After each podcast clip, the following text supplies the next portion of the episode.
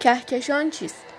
کهکشان ها سامانه های بزرگ و با اندازه و مرز مشخصی هستند که از ستاره ها بقایای ستاره ماده تاریک گازها و گرد و غبارهای میان ستاره تشکیل شده اند و با نیروهای گرانشی به گرد هم آمده اند.